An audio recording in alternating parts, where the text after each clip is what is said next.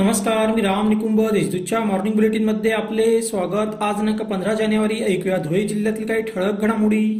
जिल्हा नियोजन समितीच्या बैठकीत जिल्हा वार्षिक योजनेचा चालू आर्थिक वर्षाचा एकूण तीनशे आठ कोटी रुपये खर्चाचा प्रारूप आराखडा मंजूर करण्यात आला.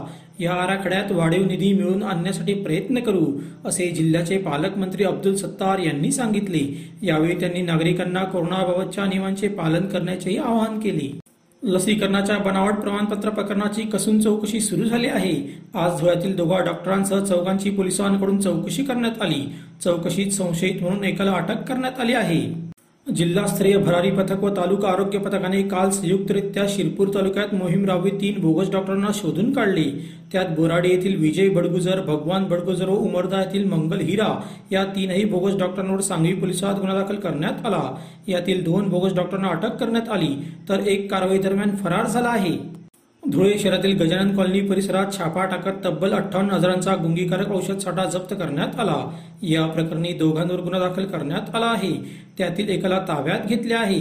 चाळीसगाव रोड पोलिसांच्या पथकाने ही कारवाई केली. शिरपूर तालुक्यातील आमदे शिवारात गांजाची तस्करी करणाऱ्या उल्हासनगरातील दोघांना शिरपूर पोलिसांनी पकडले. त्यांच्याकडून सव्वा लाखांचा चोवीस किलो गांजा जप्त करण्यात आला. दोघांसह गांजा विक्री करणाऱ्या एकावर गुन्हा दाखल करण्यात आला आहे. आता पाहूया कोरोनाची बातमी. जिल्ह्यात शुक्रवारी दिवसभरात नव्याने एकशे सत्तावीस कोरोना बाधित रुग्ण आढळून आले. त्यात सर्वाधिक धुळे शहरातीलच रुग्णांचा समावेश आहे.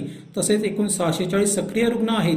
त्यामुळे नागरिकांनी मास्कचा नियमित वापर करण्यासह नियमांचे पालन करावे असे आवाहन जिल्हा प्रशासनाने केले आहे. अशा त्याच्या ठळक घडामोडी सोयीसर बातम्यांसाठी वाचत रहा दैनिक देशदूत व ताज्या बातम्यांसाठी भेट that W W W dot Deshdoot dot संकेतस्थळाला. धन्यवाद.